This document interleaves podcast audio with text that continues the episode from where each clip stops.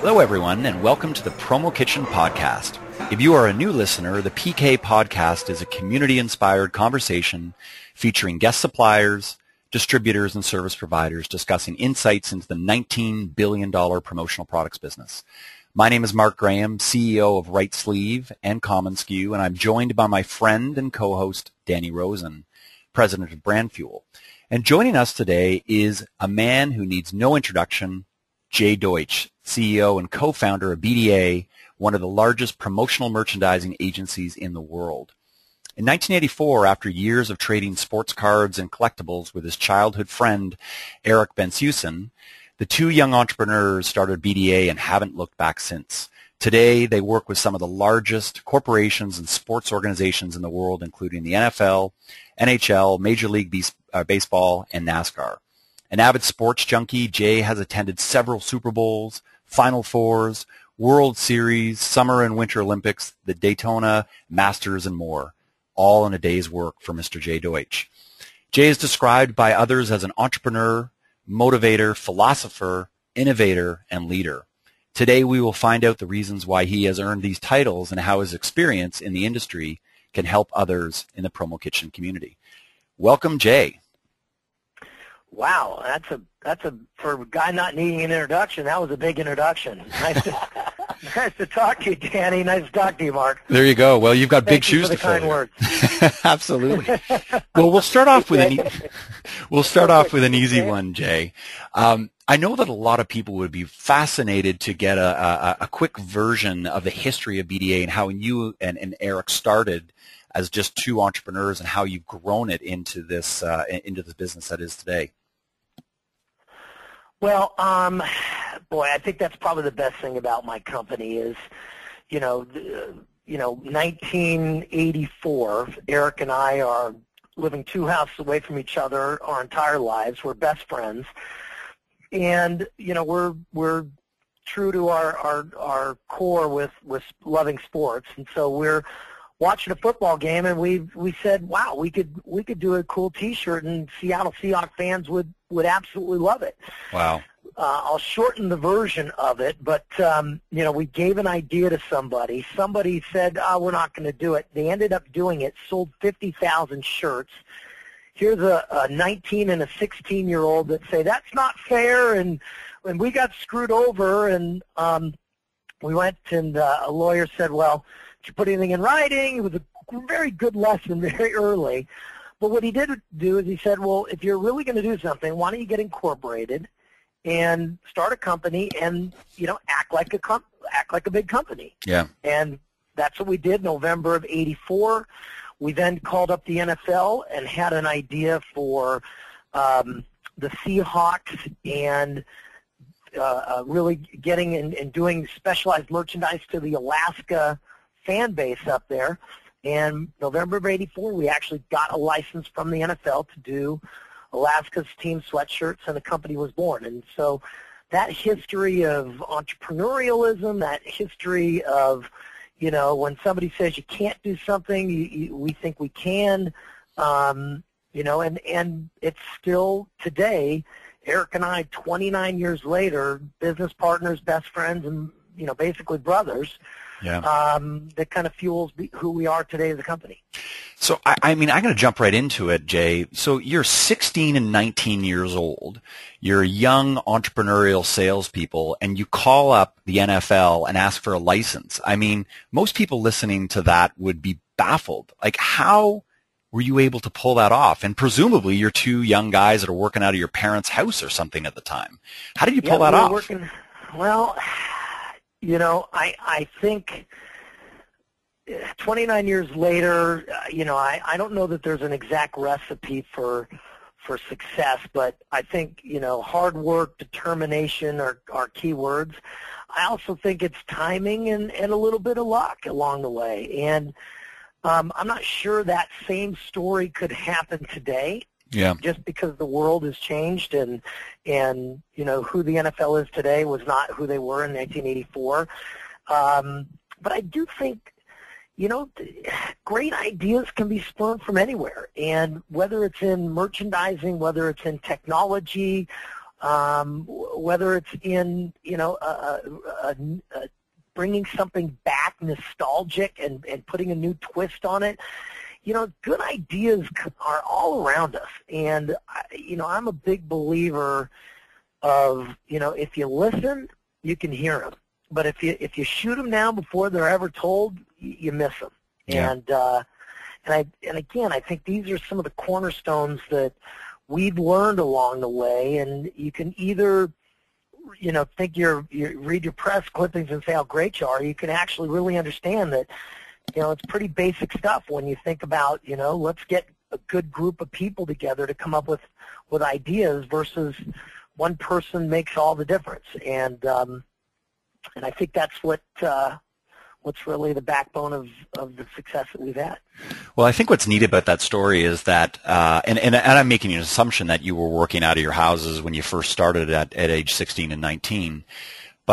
But, what I find interesting about what you just said there is that if you think about the typical profile of someone that works in this business, it's someone that is uh, generally a smaller entrepreneur. They might work from their home. They might not have a lot of resources behind them. But what really separates the successful people from the not so successful people are, is that can-do attitude and that ability just to call that client with the idea that you could help them transform their business. And I think that, and, and a lot of the people that we have interacted with uh, over the last many years – I think I'm amazed by how much hesitation there is and how much fear there is to just step up and go and get the business. And I, I'm inspired by your roots because even though you've grown to this large, large business that you are today, you started from uh, uh, humble beginnings and beginnings that I think make it your story very accessible to people.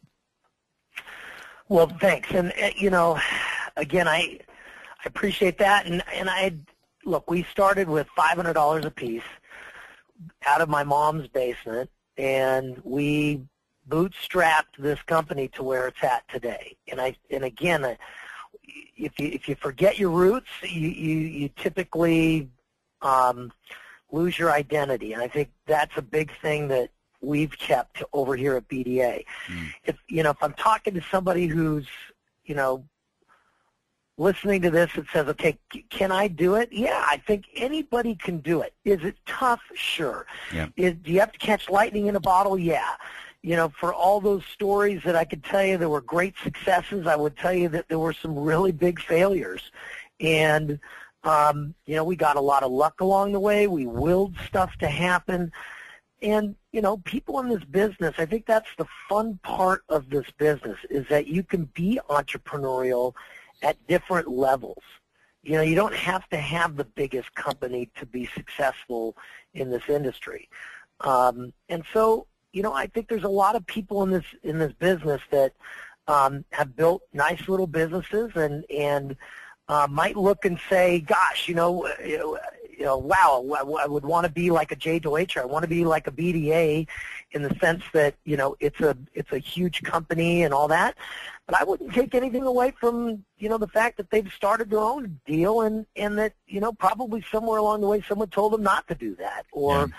wow, that's risky and they stepped up and did it. So, you know, look, when I would tell you that um when you're 16 and 19, and you don't have a pot to piss in, you can take a lot more chances yep. than when you might be 39 and 36 with families. Yep. And um, you know, but I I don't think that should stop people from working their tail off or you know being as entrepreneurial as they can within within the means that they've got and yep. and and try to go for it. Um, we, we've we've talked a little bit about Eric and your your friendship and your partnership with him, and I know there's a lot of people in this industry that are that have partners, whether they're friends or family, and your the, the, to hear you talk to him or refer to him as a friend, almost like as a brother, 29 years later, it, it to me is extremely unusual. Do you do you have any suggestions or tips on how to retain a healthy relationship and a uh, sorry a healthy relationship with your partner as you grow and move forward? Like what what have been the hallmarks of your success with uh, with with with Eric? Unequivocally drink a lot. Yep. Um, uh, you know, look, I, I am one of the luckiest guys in the world. Eric is one of the most genuine guys you're ever going to want to meet.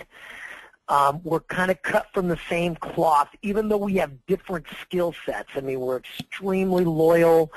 Uh, we're passionate about what we do every day. And, you know, one of the secrets of our success is that we've kind of gone through life together. Mm. You know, so you grow up as friends, then, you know, you go through the dating, then you go through, you, you start your family, and, and, you know, I can, I can see if there's disconnects of someone who's got three kids versus a single person that's, you know, out and about um, enjoying life differently. And so we, we kind of grew up together and went through life together. Um, so I, I, you know, over my 29 years, I've seen so many businesses come and go. I've seen so many different partnerships come and go. Um, so I, I, I realize how fortunate and lucky I am, right. and and Eric would probably tell you the same thing that that we've had each other. Yeah. And um, you know, for for others, you know, I think the biggest thing is is to find what you're good at and and own it. Yeah. And um, you know, it's easy to be the the Monday morning quarterback coach for what somebody else should have done, but you know, look, over 29 years, I've made tons of mistakes. Eric's made tons of mistakes, and I think once you realize that and you have someone's back, yeah, and you can build on that, that that that breeds a bond that Trust. goes even further. I was going to use the word loyalty um, because trust, I think, is built on loyalty. Yep. And you know, if you don't have loyalty, you can't trust somebody. So, you know, if if you if you know that they've got your back and you know that what they're trying to do, and you stay lockstep, I think that's important. You know, even today, Eric and I we take um, two retreats a year, where we just go away for four days, and we we business plan, we BS, we talk about life. You drink. And it kind of keeps us grounded. Yeah, there might be a cocktail or two. Actually, it's not as much as you'd think. Mm. But, you know, we, we, you know, that, that time uh, helps, you know, not only calibrate us for business, but I think it calibrates us for our friendship. So, so or I was going to. I was going to add is is that one other thing is that I would say is that um, you know, being in business 29 years, you know, I was his best man at his wedding. He would have been mine, except my brother was, and so Eric was right next to my brother. And Barry Deutsch actually, work, you know, works here at BDA too. So we're a first generational family business. Yeah. If you think about it that yeah. way. Well, and and I, I think we want to touch on that in, in, in a question or two. But Danny, your uh, when I'm hearing uh, Jay talk about his relationship with Eric, I, I, I'm just hearing in my head uh, Danny and Robert. And Danny, do you want to talk a little bit about you, you know what you've learned from a from a partnership perspective, and of course you've been working with Robert from the very early days, just like Jay. Um, is, is there anything that you want to add to that? No, unfortunately, I don't. Um, I, you know, I love to talk about our partnership because I love the guy. I mean, I've known him just about all my life. There is almost every word that you said, Jay. I'm going. I'm looking in the mirror. I'm, uh, you're talking about my business partner and and myself, and uh, and there's some beauty in that. The difference is that you know we're we're trending towards a $10 million business, and and you are a heck of a lot more than, than that. And and and what you guys have done, and and you started a little earlier. Uh, but what you guys have done is, is just unbelievably amazing. And I think partnerships are hard. They tell you all the time not to get into a, a relationship with your, your best friend or your family, but, but somehow you know, organizations like ours are, are making it work because of you know, probably the deep-seated roots that we have in terms of friendship. I mean, our, our business is built on friendship. And, um, and there's some common threads there, and, and like you said, we balance each other out with skill sets. So um, I don't have a lot to add, but I did want to ask a question um, because you were talking about uh, failures within your organization. I started thinking about that. Certainly, Brand Fuel has its share of, of what we call falling forward, trying and, and not succeeding and learning from that, like you mentioned. Um, but, you know, turn the tables. You probably interview a lot of people and you ask them what, what their greatest failure was and what they learned from that. Is there something that you can share with uh, listeners about either failure uh, with your partner, because I think there are a lot of partnerships out there in our industry, or just anything that you've done on the entrepreneurial side where you're you you failed and you wish you had uh, had done differently, but perhaps learned something from that. Um, you know, I don't know that I could could pull a failure out from Eric and I. I think, you know, we've just had each other's backs all on the way, and um, so I don't know that I would say that I've had a failure with Eric, but I think, look, there's so many crazy things that happen in a business, and you know, you can make a bad business decision uh, to give somebody credit, which you know today, you know, we give we work with um, you know Fortune 500 almost exclusively. Uh, you could probably take that back to somebody not paying us for hard work. Um, you can, uh, you know, you can go back and I, I would tell you some of the biggest mistakes I made were probably around people, mm. and they were with bad hires. Mm. Um, you know, uh, I'll share a quick story. You know, we had uh, the proverbial, um, you know, 600-pound gorilla, and he was a salesperson that came to us, never been in the industry. We helped him build the business and helped him gain his clients and and worked closely with him and, and he was very successful. But he was also the biggest jerk about it. Mm. And, you know, he treated people like oops, sorry. Uh, he treated people like dirt um, thank you.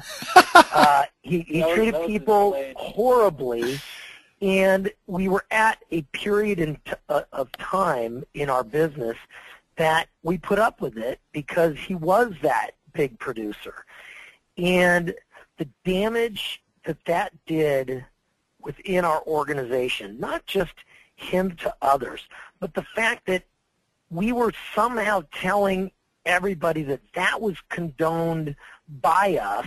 Yep.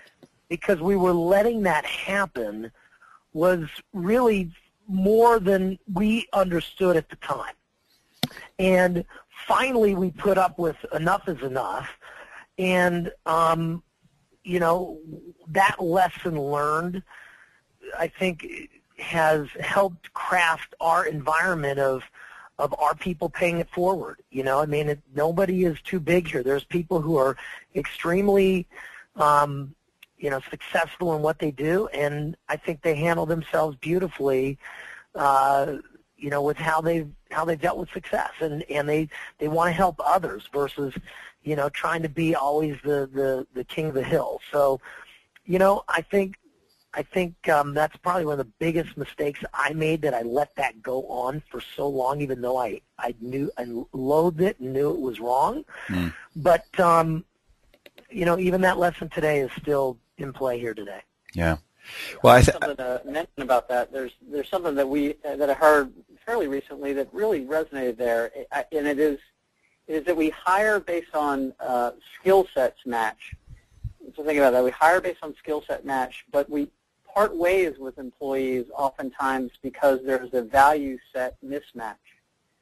And that's happened within our organization more than, than times I can believe. And so that, that leads me to think that you know, our organization's really working on uh, on the front end and the onboarding process. And do you, you know, do you talk about your values as an organization? Do you ask the right questions for hiring on the front end to ensure that you don't have that situation down the road and um, and obviously, you know, we all can make some mistakes, but that's a, a great lesson to learn and consider in terms of building values that are, are common throughout your organization. You know, that's a great point, Danny, and, and I'll chip onto that because I think there's there's values of what your company stands for and the type of character that you want, which sometimes can get can get um, confused with personality and and way of doing business.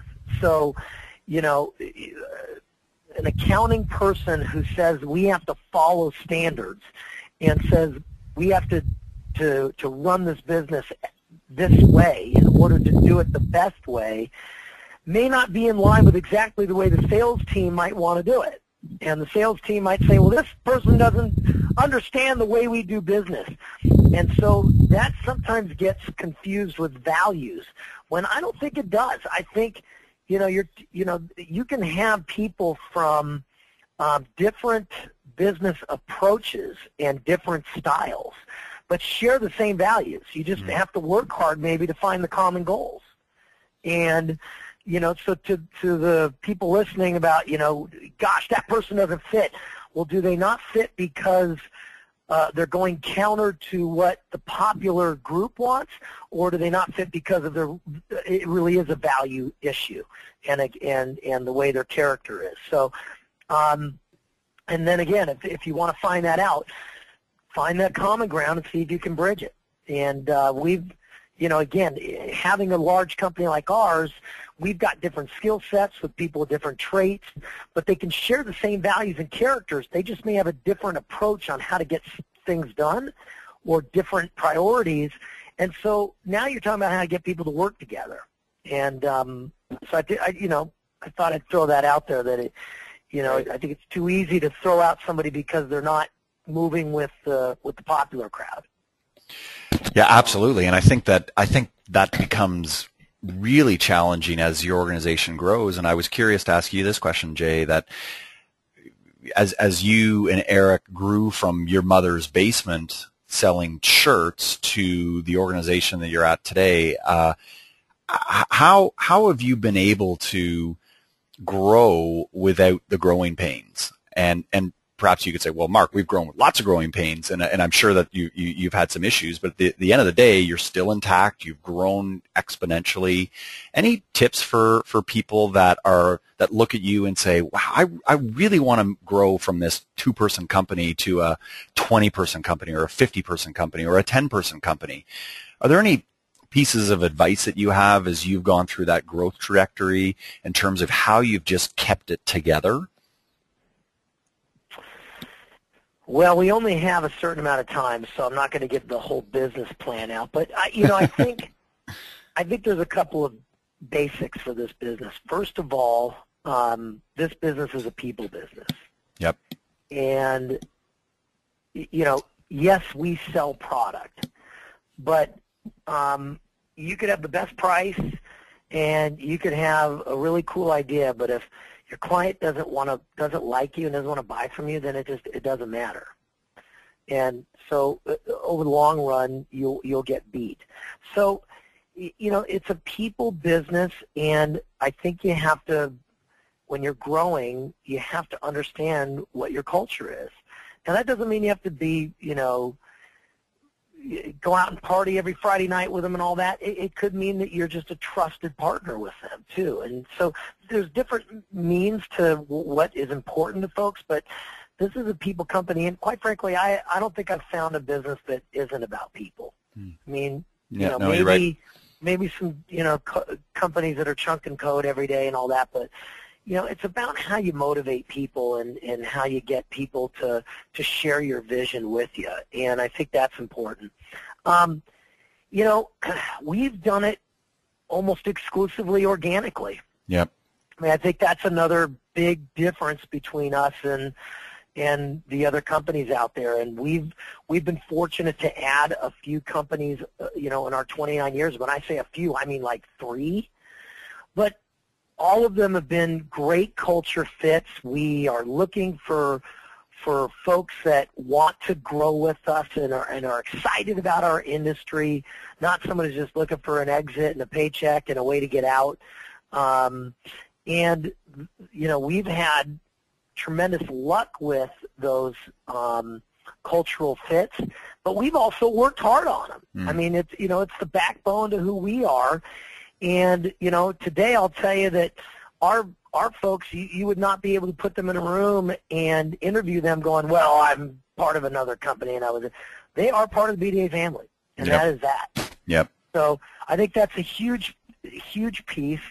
And, and um, you know, t- to that point, you know, we're, our growth being organic tends to get people very entrepreneurial. Yeah. So you know, if you're a small company, you know, it's about people. It's about how do I grow this thing. And the last thing I'd say is, is don't be afraid to make money. You know, I think there's been a lot of companies out there that well, well, you know, we're going to build it, we're going to lose money for four years, and then we're going to grow it. There aren't too many of those that make it.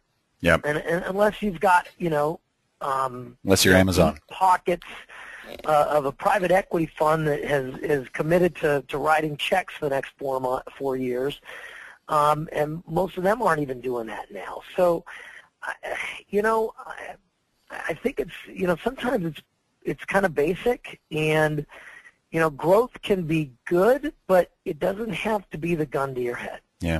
Well, what I, what, what I think is so interesting about what you just said there, Jay, is that uh, if, if you look at um, what happens typically in this business, and this is a very general comment, but it, it at a certain a certain segment of our industry will attract commission salespeople that will jump from shop to shop, whether they're distributors or suppliers, but this example is specifically distributor based.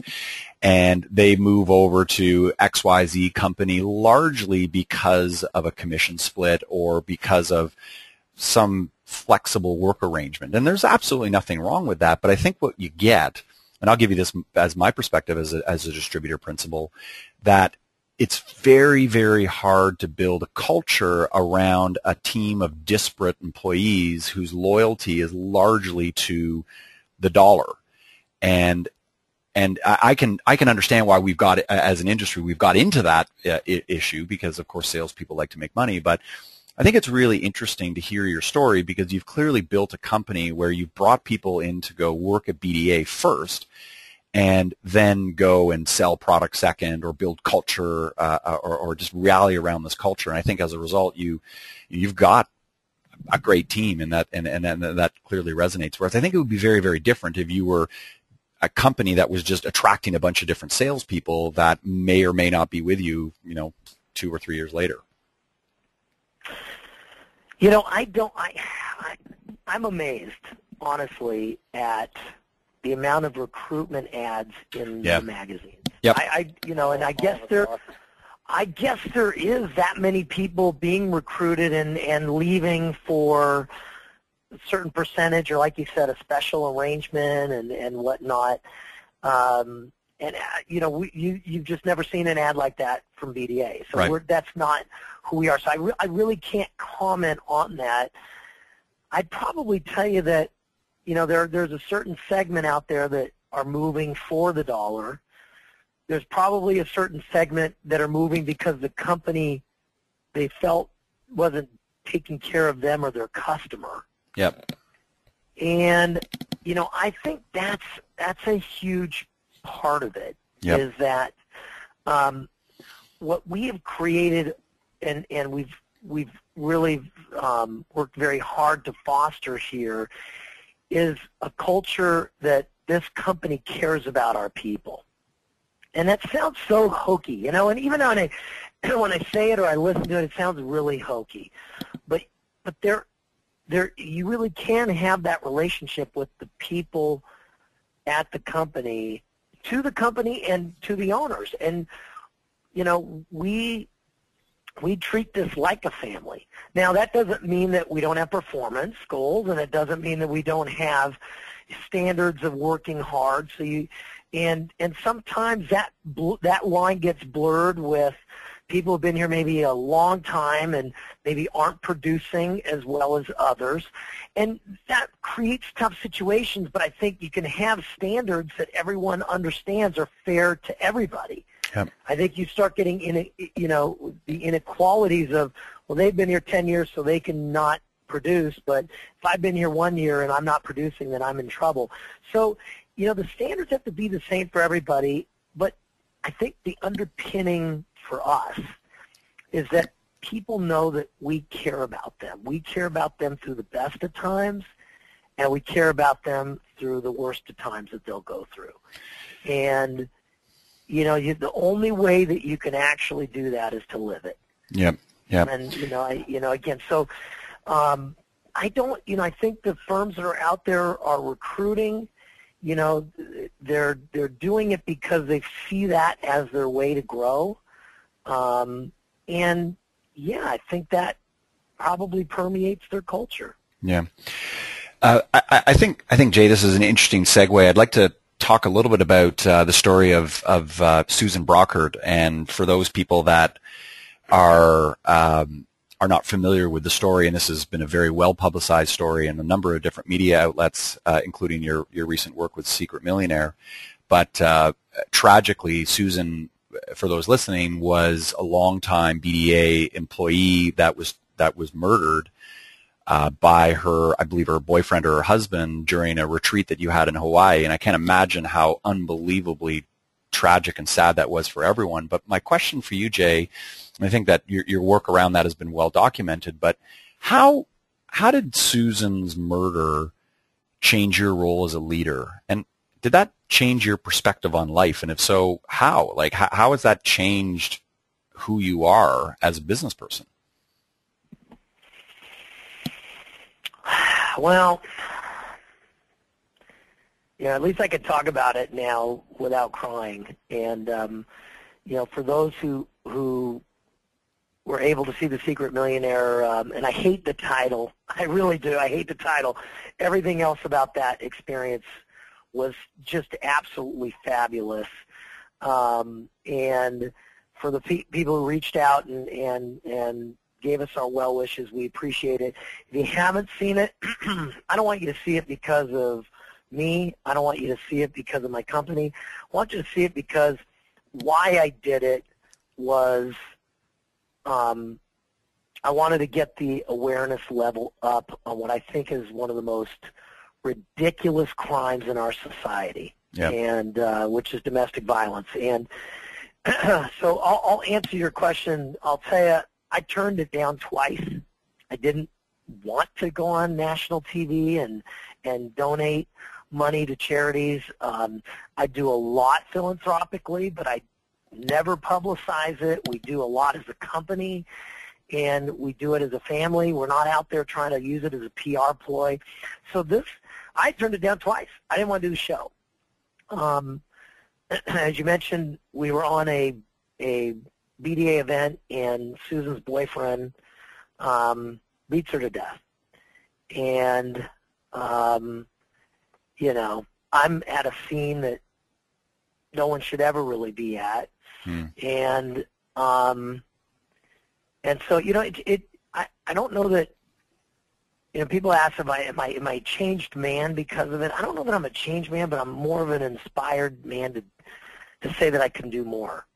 Um, and so when when I got back from from Hawaii, I had to sit down with her daughter. I mean, Susan had worked with us for 15 years.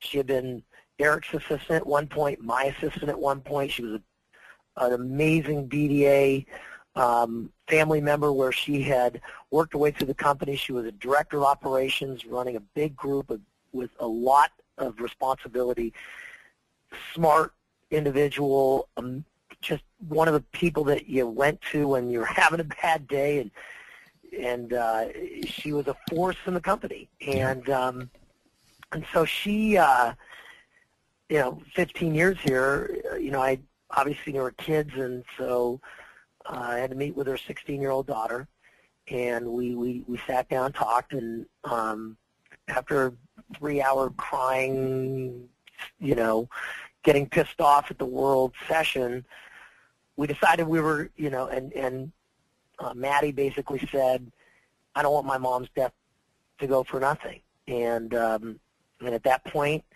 we re- resurrected the opportunity at Secret Millionaire to to get this message out. So, um, you know. The Secret Millionaire experience, the, the, the whole thing is basically they strip you of, of everything. You don't get to talk, you really don't know where you're going. You don't know who you're going to see, what you're going to do.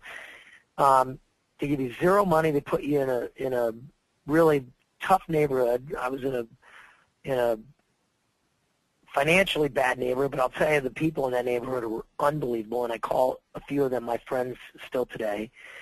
And that happened over two years ago that I went and did this experience. And what what I found was is you know that day that Susan was murdered, I had no exposure to domestic violence. And yet, four months later, when I went through this and got to meet a lot of the people along the way, mm. um, how pervasive it is. I mean, this is, uh, you know, the stat of one out of every four women have had a um, aspect of domestic violence or sexual um, violence against them is staggering. It's the number one call to the house for police, and they say less than 10% are reported. I mean, this is, I mean, that's chronic. If I, if I told everybody here that one out of every four women in your company is going to get breast cancer, what would you be doing about it? Yeah. And yet, one out of every four women are going to have this in their lives, and, it, and it's a, it's a senseless crime. It's it's like somebody, you know, if, if you went out and got mugged, you would, what would you say? Oh, Yeah. well, I just got mugged once. Yeah. What are you talking about? You would be like, what? Yeah. This is not acceptable. And so, um, you know, when the veil of this innocence is kind of taken off, and you, you know, you're you're holding a dear friend, and and you, you see how many people's lives are impacted by this. Um, I, I'm, I, you know, my company, including myself, are not just standing by and just letting it go. And we ran into it. We said we're going to do something about it.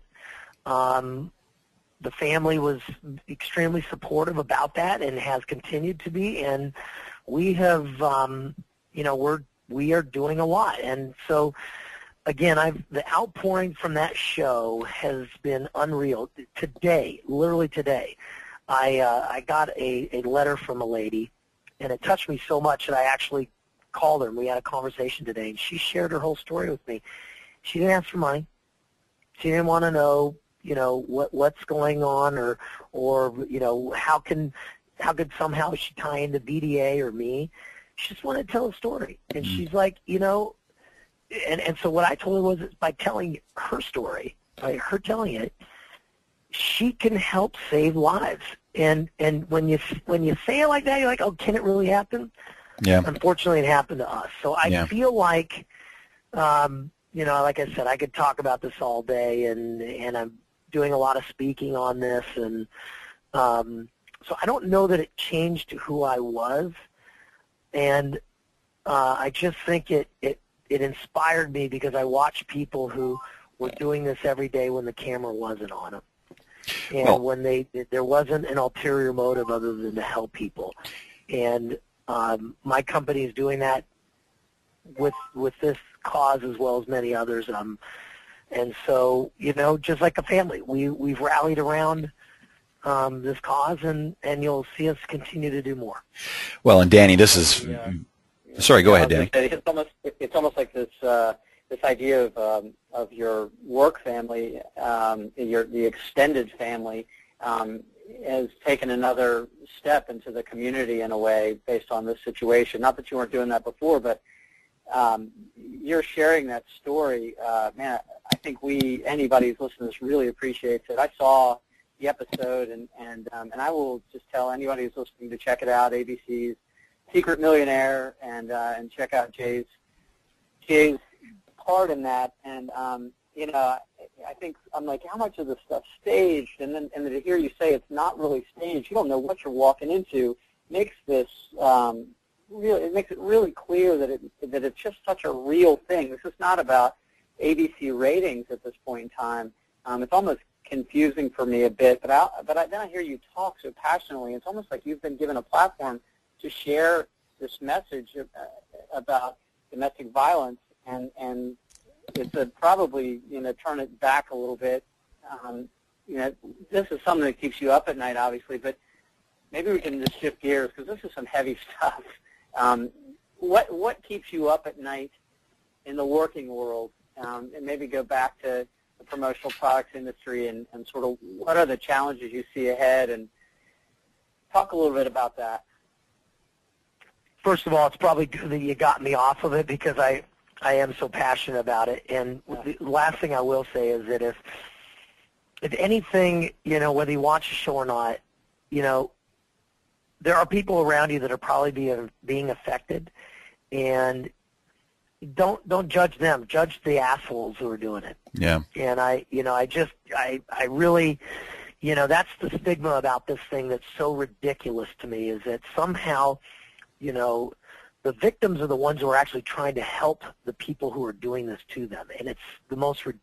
It is just a crazy um, codependency deal, but they prey on the people who are the most helpful, and so help those around you, and because uh, they need it.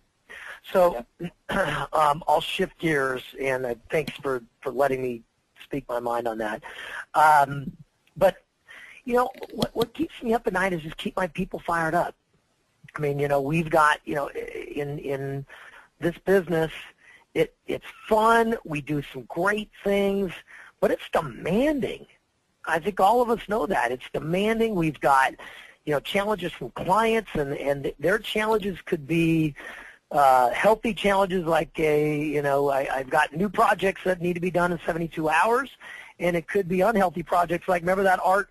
Well, I didn't decide on it. Well, I, I'm now going to change it, and I'm going to put it all on your shoulders to make it happen.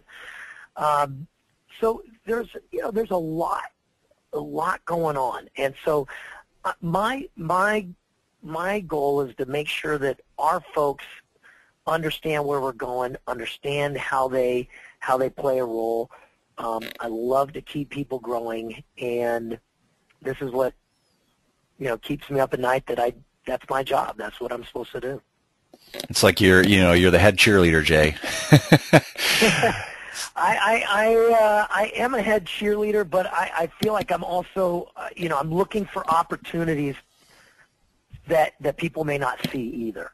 You know, so uh, you know it's it's very rewarding. I mean, I I, I love it when you know, our people are successful. I, I, honestly, it, it, it, that's probably the number one satisfaction that I get. Yeah, I uh, I'm just taking a look at the at the time, and I, I think that uh, we probably have time for uh, one or two more questions, uh, Jay. And I, I, I I wish that I could sit here and ask you another ten, but uh, I don't think it would work from a time perspective. But we will have to do a part two if you're open to it. Um, one theme that we have talked about on this podcast over the last uh, year and a half or so has been this concept of growing past happy. And this is uh, uh, not my term. It was a term that uh, a gentleman by the name of Danny Sermon, who runs Zebra Promotions in uh, Alabama, had uh, had talked about when we were on a podcast with him, successful distributor in the South. And you know, what he was talking about was this idea of how distributors or even just suppliers of business people in general can can they're so desperate to grow that they grow past happy. And that can mean a whole, all sorts of things. It can mean having the, the, the burden of too many clients or the burden of too many staff or having the, the, the overhead that then crushes them. And I was always really interested in that concept because of course people look at the people that have the large businesses and they get the press and they, they're mm-hmm. on the top ASI lists and they, and, and, and this, this, that, or the other thing. What do you think about that concept, Jay? I mean, I, I'm I think I know what your answer is going to be, and, and you're a, a wildly optimistic and positive guy. But I'm curious about that. I mean, has BDA did you ever flirt with growing past happy or have you not even reached that stage where you could possibly think about what that stage would be given that you're on such a tear so i'm curious before i answer what do you think my answer is going to be well, and having spoken to you for the last 45 minutes, I, I, I think you're going to say, Jack, with that, we haven't grown past happy. We're, we're, we're, we're rocking and rolling. We've got great clients. We've got a great family of employees and we're, we're still focused on hitting X revenues. Um, but I, I don't, my gut is that you have not grown past happy at all. But I think a lot of people that would want to be like uh, uh at your size um, I think would probably reach a quarter of your size and be desperately unhappy. And I'm really curious about that because a lot of people have discussed that theme on our podcast. You know, I, I will tell you that you could have a two-person company and be happy or unhappy just as much as you could have a 500-person company and be happy or unhappy. I think you make your happy. Yep. I, I you know, I, I, you know, again, I'm not trying to to be over philosophical, but I, I, I think that's it. You know, you're either glass half empty, glass half full. You know, the whole grass is greener on the other side. I mean, you go to those type of sayings, but you know, what do you gain satisfaction out of? If you are, you know, just growing your business and you love to be in front of the customer, and then you're going to put yourself in a role that you never talk to the customer and you're only dealing with banks and bills and lawyers, you're not going to be happy. You're not going to be happy if that's if if that's what your passion is about, and you, and you're and you're not doing what you love to do every day. Yep. Um, you know, I, I, um, you know, it's a, it's a, it's a simple concept to get up and do what you, what you love to do every day. I think the first thing you have to do is really be honest with yourself as to what you love to do. And, you know, I think the stuff of, you know, being on a cover of a magazine or, or you know, getting on a top of a list, if, if that's what you want and that's what you do, uh, you know, that, that's what you want, then go for it. I don't. I think that's just ego stuff. I think what really makes people happy every day is, do you wake up? Are happy with the person next to you? When you when you get up, do you are you excited about your kids and, and making the most of it? When you come into work, are you are you pumped up about the things that you, you you're gonna accomplish or you can accomplish, and you love the people that you work with? That's what makes you happy. I mean that that's that's the that's the seeds of success. Um, the other stuff, you know, you're going to have stuff that you have to do that you're not a big fan of. That's okay. Probably and you may have a stretch that you may have to deal with it on. But, you know, I think happy, I take happy as a, as a bigger issue. You know, I, I'm always a big believer it's hard to be unhappy in a personal situation and then be happy at work. You could have a release at work, but it, it affects you. Likewise, you could have a great personal relationship, but have a bad work environment, and it's going to affect you. It's, yeah. You know, you, it's hard to bifurcate the two. So, you know, when I hear, you know, do you grow past happy? I think you can maintain that just so long as you're you're honest with yourself and what you want to do. Now, I will general, genuinely say bigger does not always mean better. It just means a different set of challenges. And if you are up for those challenges and you're excited by those challenges, great. But if you're looking for the bigger to make you happy, I think you're looking in the wrong spot. Yeah a, um, it's funny, Seth Godin, who was on our, our podcast um, fairly recently, put something out just today, and he was talking about um, talent, and I was scrambling to find it, and I found it. Um, was talking about the, uh, the truth about the war for talent, everybody looking for great talent, great skills. HR is constantly struggling to find the best people. And he says the truth is it's not about people with great skills, although that's important. It, it's it, and it's not about just filling slots. It's about finding someone who's got, got great attitude. And I think some of the stuff blends in. And he says, uh, pull this up. He says, there are a few jobs where straight-up skills are all we ask for. Perhaps in the first violinist in the string quartet, but in fact, even there, what actually separates winners from losers isn't talent, it's attitude.